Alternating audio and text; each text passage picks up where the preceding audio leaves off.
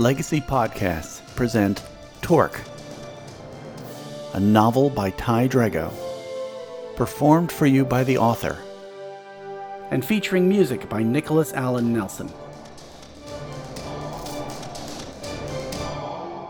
The 30th Cog. Miss Ainsley, Catherine said as she opened the door. It's past midnight. What's wrong? Penelope and Julia Crowley's personal maid was a plump upper woman in her fifties. Ainsley had grown up knowing Catherine, seeing her almost daily, and so could be reasonably confident when she read no alarm in the maid's expression. Apparently, the terrible news from the Pinkerton estate hadn't reached the Crowley household. Catherine didn't know Ainsley's father was dead, or that his daughter was a fugitive. Yet. Hi, Catherine. I realize it's late, but I need your help. She knew she looked awful. The best she'd been able to manage before abandoning her family home, probably forever, was a quick change of clothes. Of course, miss, Catherine said, looking concerned. What's wrong? I have to see the girls. Miss Penelope and Miss Julia have gone to bed. So has Lady Crowley and the staff, except me, though his lordship is working late at his offices this evening. I'm sorry, I'm a mess. I just. When she met the older woman's eyes, it wasn't hard to look as desperate as she felt. Need to talk to my friends. Comprehension dawned on Catherine's face. A boy matter? Ainsley nodded miserably. I understand, miss. Come in. I'll fetch Miss Penelope and Miss Julia. Thanks, Ainsley said, her relief and gratitude genuine. The Crowley house, though not nearly as big as her own, was well appointed and well run. As always, the maid ushered Ainsley into the parlor and offered her tea. No, thanks, she replied, flashing back on the unconscious keepers in her dead father's study. I'll just be a few minutes, Catherine said as she left the room. Ainsley rushed to the window and raised its sash. Frederick was already there. It's all right, she whispered. I don't think anyone here knows what's happened. Give me a few minutes to smooth things over. How's Rand doing? Master Roberts isn't complaining, the butler replied. But the walk here took its toll. He's in a bad way. A few minutes, she promised. Of course. Almost the instant Ainsley closed the window, the parlor door opened, and Penelope and Julia entered. Both had hastily donned robes and slippers, their hair nearly as disheveled as her own. While Julia smiled at Ainsley, Penelope's greeting was cooler. It's awfully late for a visit. Sorry, Ainsley replied, stepping past them both and shutting the door. Who's in the house? What? Julia asked. Penelope replied, Mother's in bed and father's at his office. How many servants? Ainsley pressed. Why? Come on, Penny, it's a simple question. Five, the older Crowley girl said, but they're all in bed except for Catherine. She's always the last one up. I know. I counted on it. Ainsley, Penelope said crossly. What? Something's happened. Ainsley felt her knees buckle. Instantly, both girls hurried to support her, and the three of them sank down onto a nearby sofa. Just give me a second. It's been. Again, her voice failed her. Inwardly, she cursed herself. There wasn't time for this. Ainsley grabbed her friend's hands. My father's dead, she exclaimed. Commandant Gammon and Proctor Baird killed him right in front of me. They both stared at her as if she'd slapped them. Finally, in an uncharacteristically gentle tone, Penelope said, Tell us. So Ainsley did. It took longer than she would have liked, and she kept remembering the small group of upper and lower folk hiding out in the garden. So far, they'd been lucky having not seen a soul during the short but anxious walk from her house to here. But luck didn't last. When she'd finished, Ainsley looked at her friends. Julia seemed horrified. Penelope thoughtful. So, the eldest sister said, these lower folk are in our garden right now. Yes. And you honestly want us to let them into our house? Rand's hurt, Penny. Lucy can heal him, but she needs a safe place to do it. Penelope's expression darkened. Heal him. How? A mistake. Inwardly, Ainsley cursed herself again. Please tell me you're not talking about pagan glamour. Penny, that's crazy. Keep your voice down, Julia told her sister. Penelope flushed, but her eyes stayed hard. There's no such thing as magic. Yes, there is, Ainsley replied. I've seen it. They tricked you. Then it was a good trick. Besides, Rand's genuinely hurt. Why would Lucy need to heal him if she wasn't able to really do it? How should I know how these animals think? Penelope snapped. Ainsley jumped to her feet. Rand Roberts, she said hotly, is the bravest person I've ever met, and Lucy Stamper comes in a close second. I've told you what Baird and Gammon are planning to do. They're the animals. She glared at her friend. Do you hear me? Penelope's face blanched. I hear you. Good. Now please let them into this house just for a little while. Lucy needs someplace quiet and safe to work on Rand. Ainsley, it's heresy. Don't hide behind Jai. You don't know half as much as you think you do about how the machine really works. Now, will you do it or won't you? Penelope visibly swallowed, but she nodded. Thanks, Ainsley said, her anger spent. The day's events felt like a lead weight across her shoulders. She supposed she needed sleep, but feared the dream she'd have. Julie asked, So he's really Torque? The younger Crowley girl wore a wistful expression. A lot of people have been Torque over the last twenty years, Ainsley replied. But Rand's definitely the best of them. Oh, Julia gasped. The keepers must be searching everywhere for him. They think we headed for the drop. They don't know that we can't. Not without fuel or steam or whatever his pipe runs on. Julia nodded. Ainsley said, Send Catherine to bed. Tell her you're going to stay up to console me. She already thinks I got my heart broken. Once she's safely gone, we'll bring Rand and Lucy and the rest in through the kitchen door. We've got that new cutting table, Penelope said. Her outrage seemed to have faded, at least for now. That should be big enough. Thanks, Penny. Catherine complied easily, assuring her young charges that she herself had been young once she warned them, however, that their father would be angry if he came home and found them all crying in the parlor. Five minutes later, the fugitives staggered into the Crowley kitchen, with Lucy carrying Gerard and Frederick and Eunice supporting a limping Rand. Rand did indeed look worse, barely conscious. His face had gone deathly pale, and his forehead burned with sweat. There, Ainsley directed, pointing to the large iron table in the kitchen center. As soon as the servants laid Rand down atop the cold metal, Lucy went to work, cutting away his upper man's shirt. He's still bleeding, she reported. Good. Good, Penelope muttered, giving Ainsley a see how they are look. Ainsley didn't respond. Lucy, however, did. Yeah, good. It means I won't have to cut him again to get the blood I need. She glanced at Ainsley. Who are these two, anyway? Ainsley realized she'd skipped right over polite introductions, and the absurdity of that almost made her laugh. Or cry. Sorry. These are my friends, Julie and Penelope. Julia, Penny, this is Lucy Stamper and Rand Roberts. Rand offered a feeble wave. Lucy glowered. Penelope glowered back, while her sister actually curtsied. Ainsley said, And you know Frederick and Eunice. We do, Penelope replied. Fine, get on with it. Catherine was righter than she knew. If father comes home, he'll pitch a fit. Believe me, Lucy muttered, we won't stay here one second longer than we have to. She went to work. Using Rand's blood, she drew symbols on the steel tabletop beside where Rand lay. The symbols were the same as those she'd drawn in the Roots chapel. Seeing them made Penelope blanch and turn away, while Julia stepped closer, clearly fascinated. Heresy, Penelope muttered. No one replied. Lucy finished the six symbols, then took more of Rand's blood and redrew them carefully, again and again. Rand moaned. Then he passed out. Ainsley, Gerard whispered, What's Lucy doing? Making Rand better, Ainsley replied. She's killing him, Penelope corrected, and damning us all. Be quiet, Penny. You agreed to this. If you don't like it, leave. I should have called the keepers the instant you told us about them. Ainsley watched Lucy worriedly, but aside from a tightening of her jaw, the lower girl made no response. Grabbing Penelope's arm, Ainsley dragged her toward the door. Her friend looked affronted, but she came willingly enough. In the dimly lit hall outside the kitchen, Ainsley said sharply, Do it. Do what? Penelope demanded. Call the keepers. Use the gabaphone or go out front and ring the keeper bell. They'll come running, believe me. Gammon wants nothing more than to get his hands on Rand and me. He's a criminal. I told you about Project Vindicator. The other girl shrugged. They're going to kill people, Penny. Thousands of them. They're going to send those things down into the lowers to murder anyone they come across. Penelope said nothing. You can't possibly be all right with that. I'm sorry about your father, the other girl said, but I can see the logic of what they're doing. Logic? The logic of mass murder. Too many of them, too few of us. If we want to stay in control, Ainsley suddenly felt as if she was looking at a stranger. You can't mean that. I do mean it, Penelope retorted. Maybe it's for the best. Maybe the proctor's just doing her job, protecting us against them. Was that what she was doing? Ainsley asked, seized by more outrage than she'd ever felt in her life. When she let Gammon shoot my father? The other girl's face colored. I.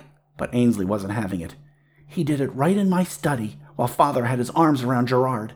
His blood ended up in my brother's hair. And afterward, do you think they let the little boy come to me? Let either of us have a moment to grieve? No, they made Gerard their hostage and interrogated me right there, with my father's brains still running down the wall. They wouldn't do that, Penelope whispered. They would, Ainsley replied icily. And they did. It's solid, said a voice. I was there. They both turned as Lucy stepped out of the kitchen, wiping her bloody hands on a rag. At the sight of this, Penelope turned away in disgust. Ainsley looked questioningly at the lower girl, who said, It worked, but he's lost a lot of blood. He'll need to sleep for a while. Then she added in an almost begrudging tone, Thanks for looking after him the way you did. Ainsley replied, Thanks for taking care of Gerard. He's a good Ludling, all imagination, a lot like Jared and Jad. Ludling, Penelope muttered, as if having the lower's word uttered under her family's roof was somehow an insult. Ainsley asked, What did you see, Lucy? When my father was killed, I mean. See? Nothing. I heard. How? You were in my bedroom. Yeah, but I didn't stay there. After you and Frederick left, I snuck downstairs and found that giant place of yours, the place with all the pots. What's it called? A kitchen, Ainsley said. Penelope rolled her eyes. Lucy nodded. There was nobody around, so I slipped into this little side room to look for something to eat. Inside, I heard voices coming from a vent in the wall. We have vents like that in the lowers, plenty of them. They carry sound, so I listened. For some reason, Ainsley found the irony grimly amusing. But then Lucy added, I heard them kill your father and threaten your brother. Then I heard you tell them everything. Lucy, I didn't have a choice. Yeah, you did, but it was a bad one. I ken it. Ainsley nodded, fresh tears pressing behind her eyes. I don't believe it, Penelope said. August Pinkerton was an important man. They would never. Shut up! Both Ainsley and Lucy told her at the same time. It might have been funny in completely different circumstances. Penelope's mouth snapped closed. Lucy said, I don't know what happened after they took you out. Did they use you to trap Rand? Ainsley nodded miserably. Then she told the lower girl everything that had happened in and around the keep. But what about you? she finally asked. You knew the keepers were looking for you, but you stayed anyway. Where did you even hide? Right there in that little room. The keepers searched it, but I climbed into an empty potato sack and kept still. Later, I was going to try to find my way to the drop, but Frederick convinced me to stay, insisting you and Rand would come back to the house. Were you really so sure we'd escape at all? You? I didn't much care, but I figured he would. Last week, Rand survived jumping into the drop and turned up again as Torque. I'm starting to ken there's more to him than even I thought. Even so, I was scared for him. So thanks again for getting him to your house. With that broken leg, it can't have been easy. He saved my life, Ainsley said. It seemed the least I could do. Lucy nodded as if she agreed completely. Then she turned to Penelope. Look at me. Penelope didn't. Look at me, upper lady. Finally, defiantly, Penelope faced her. Lucy's eyes blazed. So, you're okay with thousands of Luds, lasses, and lings getting slaughtered just so you can live fat and happy up here. Is that what I heard you tell Ainsley just now? Penelope looked stricken, but she recovered fast, stiffening her spine, sticking out her chin.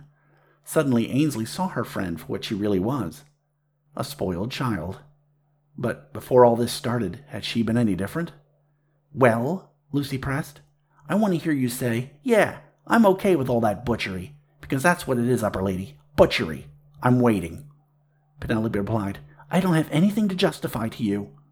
Lucy turned to Ainsley. So this is your friend? A wave of shame almost made Ainsley nauseous. She stared in horror at Penelope, who met her eyes with tears in her own. There's a natural order, Penelope began, but her words died away. Ainsley didn't reply. Lucy said, I'm going to see if I can wake Rand in a few minutes. By then, we need to have some idea of what we're going to do next.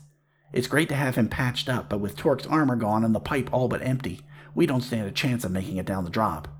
Still, Ainsley said nothing. Her eyes remained locked on Penelope's, silently begging her friend, willing her, to show just a glimmer of compassion. Then Penelope Crowley said, Um, I might be able to help with that.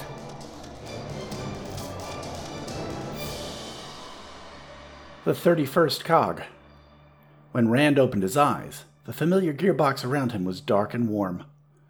He thought with relief, I'm home. And he was, since this place, for even the short time he and No Name had occupied it, was as near to a home as Rand had ever known. Then he remembered Ainsley, Lucy, and Project Vindicator. Sitting up with a gasp, Rand reached over to the wall and drew a light rune. The gearbox lit up. It looked the same, with Torque's treasures, books, coins, and equipment piled up in one corner. Solid. That meant Rand could refill his pipe and use it to get Ainsley and Lucy down the drop. Except he was already here, and that wasn't possible. At that instant, runes sprang into glowing life against the gearbox's back wall. New runes, and drawn by no one's hand. There were three words, though he couldn't read them. A voice asked, Know what it says? Rand whirled around so fast that he nearly fell out of his hammock. No Name stood near the entrance. The Lud was holding his precious hide satchel. But that also wasn't possible, since Rand had taken it to the uppers. What? Rand asked blearily. Those words, No Name said. Do you know what they say? Nope. The Ludling looked annoyed. You've been studying your alphabet, haven't you? Yeah, Rand replied defensively, but those are in the old tongue. The Ludling blinked. Oh, right. I get confused about stuff like that sometimes. Do you know what they say? Sure. Rand waited, but as usual, answers weren't forthcoming. So Rand decided to drop it and instead ask something more important. How did I get here? We came here last week, though it's a place I already knew pretty well. Rand groaned. No, I mean, how did I get here now? The last I remember, I was stretched out on a cold table in the uppers. I think Lucy was trying to heal my leg. That's when Rand noticed that his pain, so severe and continuous that it had started to feel like a part of him, a thing to be lived with rather than cured, was gone. He bent his knee experimentally. Nothing. She did heal it, No Name said. Rand fingered the gash in his side that Rat had given him. It wasn't there. That's healed too, the Ludling added. Lucy's more in touch with the machine than anyone I've encountered in a long time. Rand had no idea what that meant. Where is she? Why can't I remember coming back down here? Because you didn't. You're dreaming. What? Sorry, No Name said. That's something else I get confused about. Waking and dreaming are so close to the same thing, after all. Opposite sides of the same coin, as they used to say. Who used to say? I don't remember. This is a dream? Rand asked. The Ludling nodded. Then where am I really? Asleep on the table in the Crowley's kitchen. Rand had no idea what a Crowley was, or a kitchen. Then why does it seem so real? he asked. Because dreams are real. That's the problem I keep having. Rand rubbed his temples. When are you going to tell me who you are? he asked, more impatient than angry. I've been waiting for the right time. What right time? The right time to tell you who I am, No Name replied, rolling his eyes. Duh! I wish you'd stop talking in circles. I'll work on that. Not to change the subject, but they're both pretty amazing. Who? Lucy and Ainsley. Rand pictured Lucy with little Gerard Pinkerton on her hip, having already drugged a half dozen keepers and won the trust of the cook and butler, whatever a butler was. Then he thought about Ainsley keeping her head long enough to splint his leg and then half carry him to her house. Yeah, they are, he admitted. No Name said, I should think about introducing myself if I get the chance. Not to both of them, of course. Not yet, just one. I'll have to make a choice, I suppose. Not as tough as your choice, of course, but a choice. My choice? You'll figure that one out on your own, the Ludling said with a smile. Rand groaned again. At least admit that you're more than just another bowels rat like me.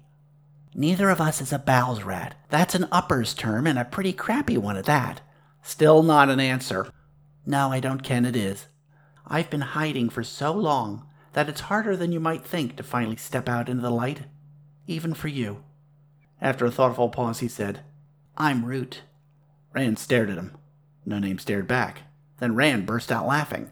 No Name didn't. Rand exclaimed, No, you're not. Yeah, I am. Rand stared at him some more. No Name's youthful face remained passive, self possessed beyond his years. You're crazy, Rand said. Maybe, a little, the Ludling admitted, but that doesn't make it any less true. So you're Root? Yeah. The all powerful god that's older than the machine? Actually, the machine and I were created at the same time. Created? By who? No Name shrugged. That's complicated. You don't look like a god. Thanks. So, where have you been for the last thousand years? Right here. Here, in the bowels. Yeah, in what you call the old places. Doing what?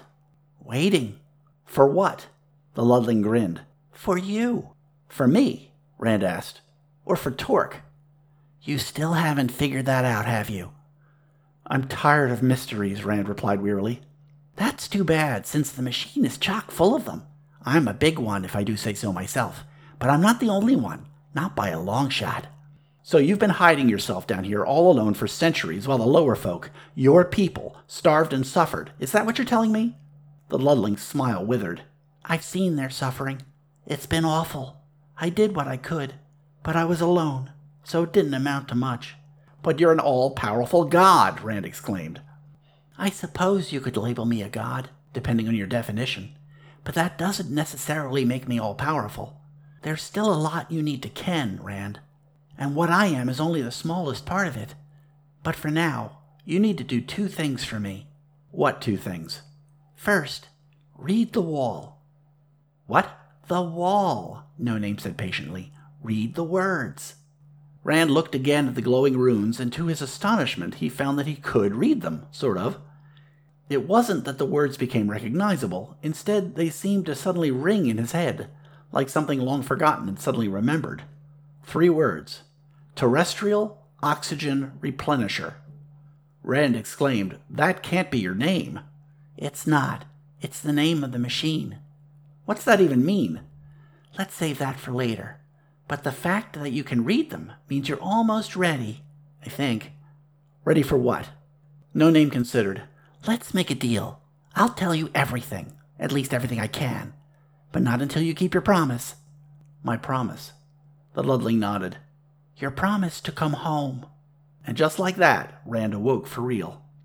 He lay staring up at a polished steel ceiling, tight seams, fat rivets, no rust. Still in the uppers, he thought. A face filled his vision, young, pretty, and yellow haired. Makeup had been applied to her cheeks, eyes, and lips. Definitely an upper lass. You're awake, she exclaimed excitedly. Yeah, Rand croaked. Are you really Torque? He looked up at her. She was scrutinizing him with a kind of disgusted fascination, as if he were less a person than an interesting stain on the rug.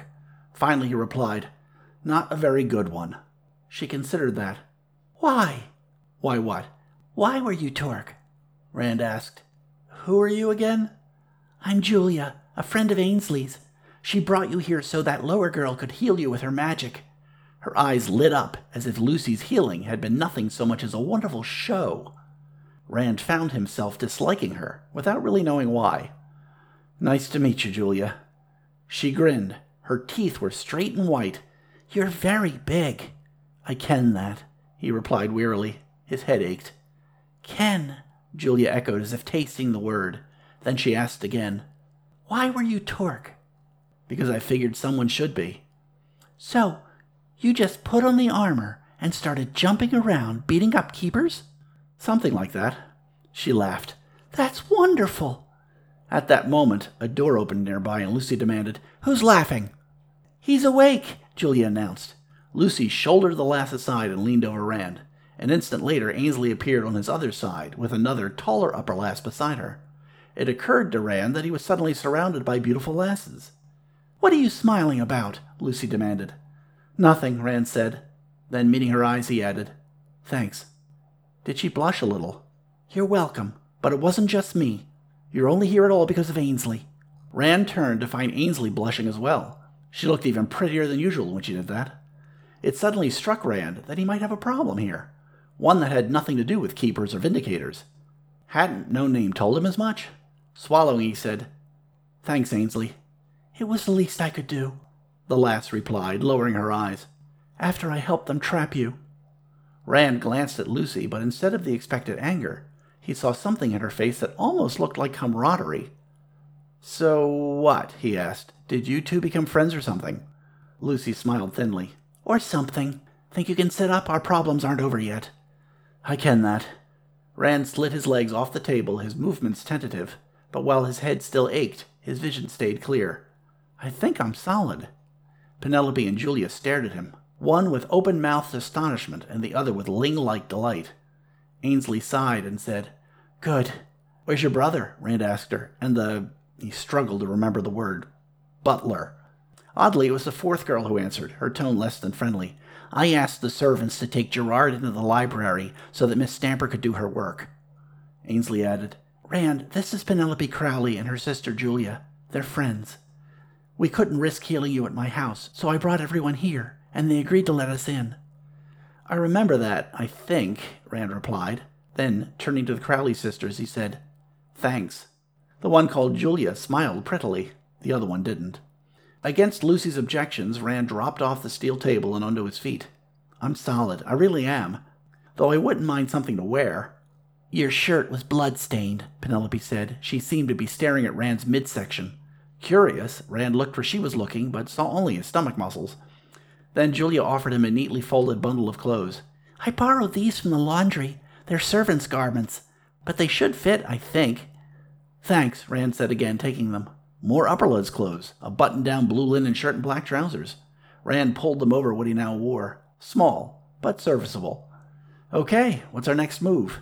You can't stay here, Penelope said immediately. Our father will explode if he finds you. She's right, Julia added. We need to go down the drop, Lucy said. Back to the lowers. And not just for our own sakes, Rand remarked. Gammon and Baird are going to be sending their vindicators down there if they haven't already. And if I can get back to my flop in the old places, I can get new armor and refill my pipe, then maybe. You can't fight them, Lucy interjected sharply. You tried and nearly got deaded. Then what should I do? Nothing? Just let those monsters have their culling? Of course not, the lower lass stammered. But if you. Her words trailed off, and to Rand's amazement, tears filled her eyes. I don't want to lose you again. Heedless of the upper folk, Rand pulled her into his arms, feeling her cling to him. She didn't cry, not outright. Lucy was way too proud for that. But she trembled, her tiny, slender body as delicate as any leaf on any tree in the uppers. Ainsley cleared her throat. Um, Penny, Julia, why don't we step out for a minute? Upper folk politeness, Rand thought as the three of them left the room. But wasn't there something else behind Ainsley's words? Something deeper. Lucy, he whispered. As if he'd broken some spell, Lucy instantly pulled away. It's okay. I'm solid. Of course you are, he replied. You're always solid. But listen, you've known me as long as I can remember. In fact, you're my first memory. You have to ken that I'm not just going to stand by and watch those Luds murder our people by the thousands. That's not who I am. She smiled and said sharply, Why do you think I'm crying, you moron? He laughed, and after a second or two, so did she. It felt good, the first time the two of them had shared such a moment since before all this started. Rand considered kissing her, but it didn't feel right, not just then. We need to get down the lift, he said. Then I'll take you to the flop, that's what we call it, and show you everything. Lucy's eyes were like dark pools. Who's we? Suddenly, Ainsley burst through the kitchen door. Everybody out, she whispered urgently. Lord Crowley's back. He's coming in the front door right now.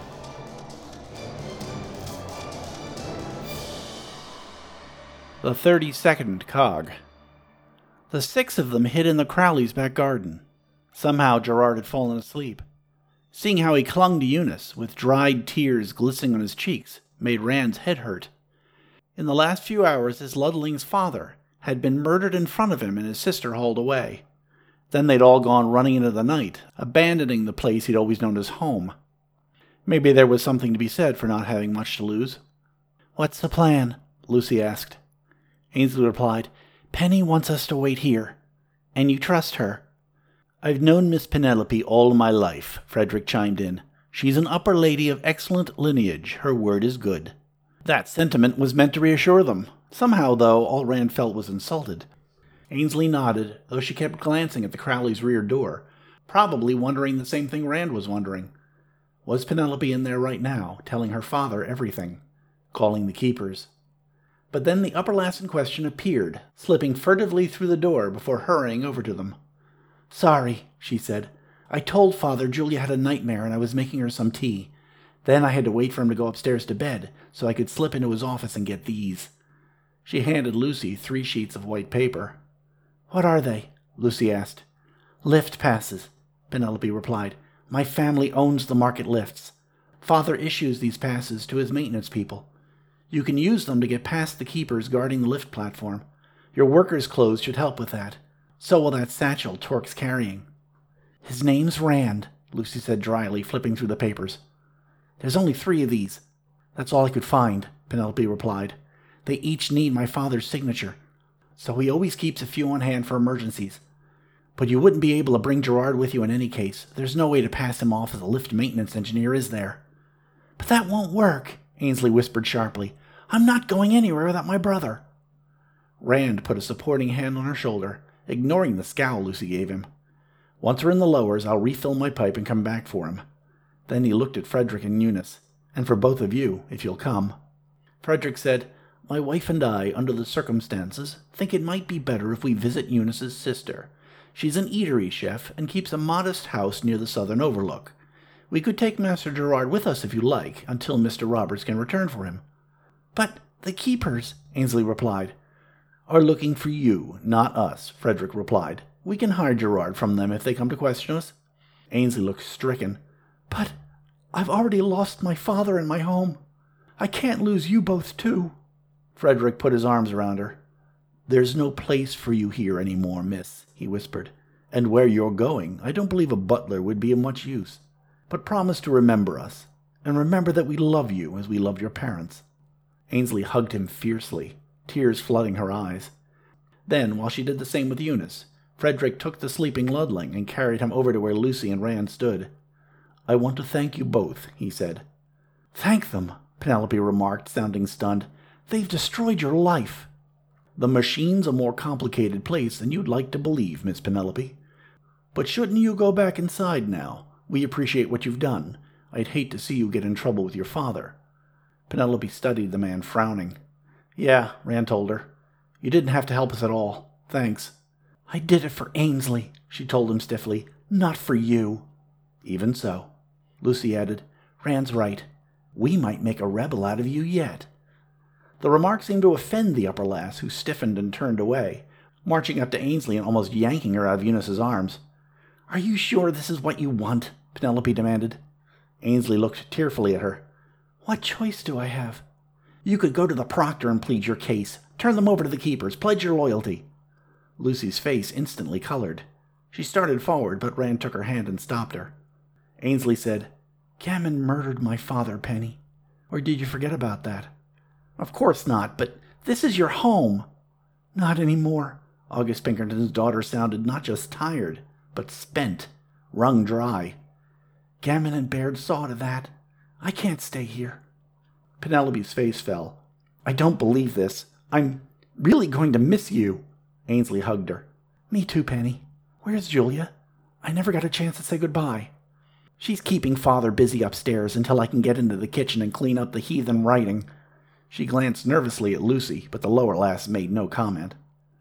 She told me to tell you that she'd see you soon. I don't think she understands that this is it. To be honest, I didn't really understand it myself until just now. Then tell her I'm sorry, Ainsley said. Tell her I'm lucky to have you both for friends. I will, Penelope replied. She turned in a slow circle, meeting all their eyes. Good luck, everybody.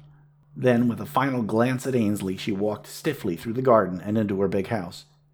Ainsley kissed her sleeping brother, shared a final farewell to servants, and then the three of them, Rand, Ainsley, and Lucy, set off for the market plaza.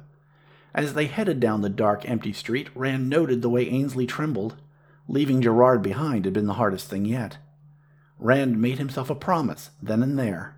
He would reunite Gerard and Ainsley Pinkerton, or die trying. How far is it from here to the drop? he asked. Not far, Ainsley replied. Gotta be less than half a mile, Lucy remarked. Then, when Rand looked at her, she explained, Well, the drop's in the middle of the machine, right? And the machine's a mile to a side. So no matter where you are, you're always within half a mile of the drop. You know that. And of course Rand did. He'd just never quite thought of it that way before. It made his world seem small. As they walked on, Rand's thoughts turned to No Name, to Root. Had he really met a god tonight, or had it been a dream? He'd passed out from blood loss, after all. Except it hadn't felt like a dream. Besides, hadn't No Name, Root, told him the dreams were real? Rand wondered, If a dream tells you dreams are real, how can you believe him? Lucy called that kind of thing roundabout thinking. Ainsley, he said. Yes? What do you know about Root? Lucy piped up. Why are you asking her? She's a Jai worshipper. I'm the one who goes to prayer meetings. Yeah, Rand said, but I already know Root from your point of view. Now I'd like to get an upper person's take. Then, when she glared at him, he added, Unless you've got a problem with that. Lucy shrugged stiffly. It was the closest Rand figured he'd get to permission. Ainsley said, I only know what they taught me in school. That's more than me, Rand replied. The upper lass chewed thoughtfully on her lower lip. She was ridiculously pretty when she did that. Well, in the beginning there was only the nowhere, and into it Jai created the machine. Nobody knows what it was for or what it did, but it kept doing it for countless ages before the goddess saw fit to bring people here. What is known is that the machine once had its own language, weird symbols. I've seen some samples in the museum, but no one alive can read them. Rand thought maybe he could, or at least dreamed he could. Ainsley went on.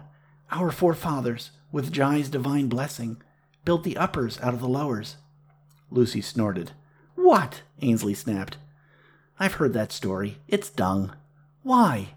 Lucy looked pointedly at her. Where'd the people come from?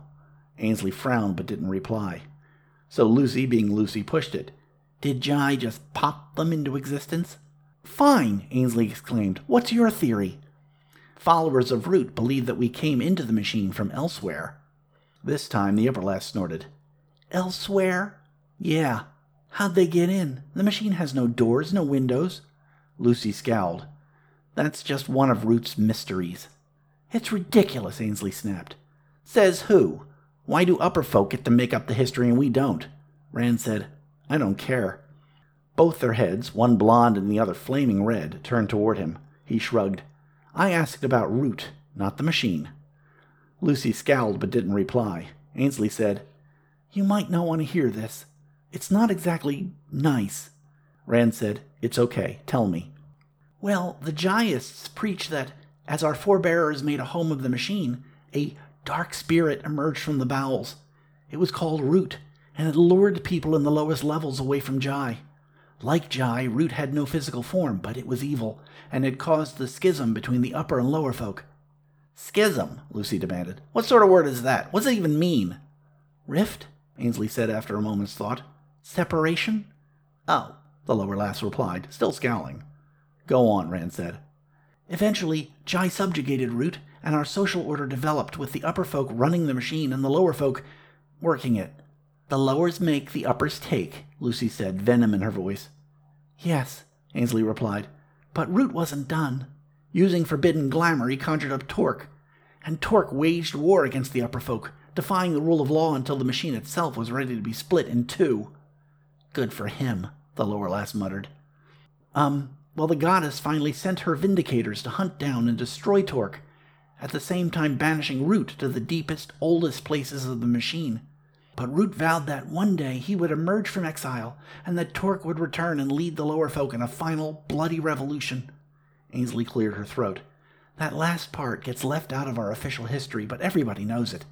The prophecy of Torque, it's called, sometimes. She fell silent. The three of them continued walking side by side through the nighttime streets, saying nothing. Finally, Rand remarked, That's the legend that makes the upper folk so afraid of us. I guess so, Ainsley said.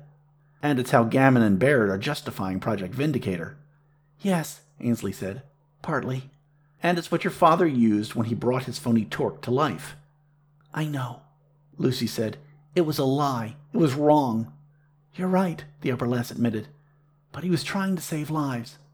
Rand supposed Ainsley believed that, just as he supposed August Pinkerton had believed it too. Nevertheless, it was just another lie. Project Torque hadn't been about saving lives. It had been about keeping control. But there was no point telling his daughter that. Not now, probably not ever. Let her keep her father's noble memory. We're here, Ainsley announced. The Market Plaza. Ainsley had described it as an open public square where parades, fairs, and other events were held. One side of its perimeter was formed by the lip of the drop. A second side bordered what Ainsley called the boutique district, where a warren of expensive shops resold wares bought in the middle market. Along the third side ran the street on which they now stood, lined with tall buildings, and occupying the fourth side of the plaza was the market lift platform. Rand had seen it from the rooftops, of course, but down here the plaza seemed much bigger, maybe because at this hour it was all but empty. Atop the platform, however, it was a different story.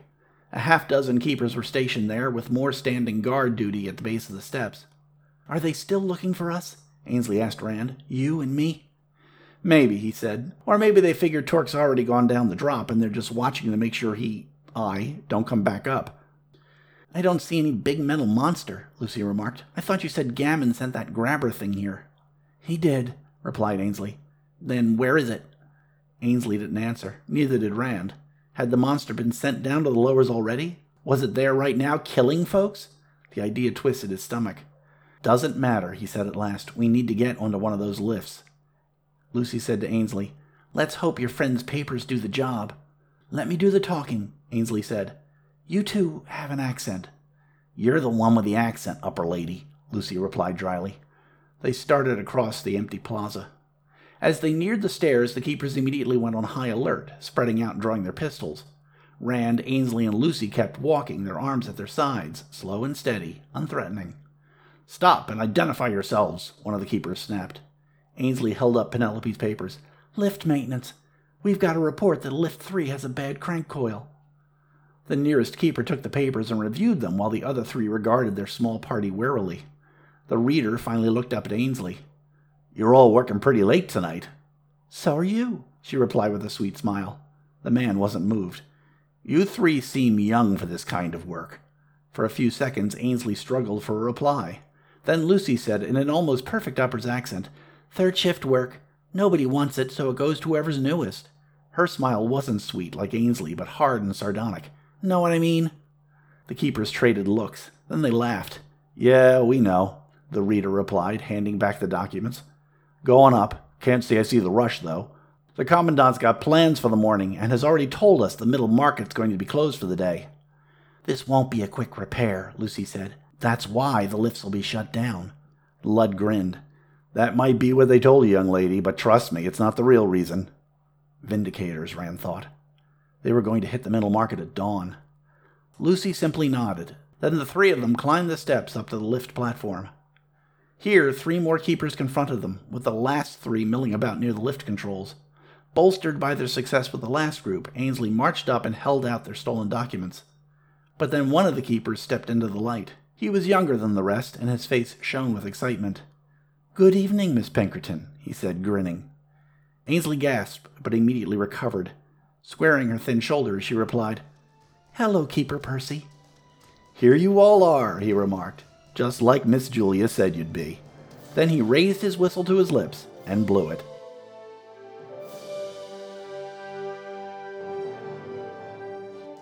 Things go from bad to worse, or do they? In the next episode of Torque by Ty Drago if you just can't stand the wait. The full novel is available in paperback and ebook formats on Amazon.com. Thanks for listening.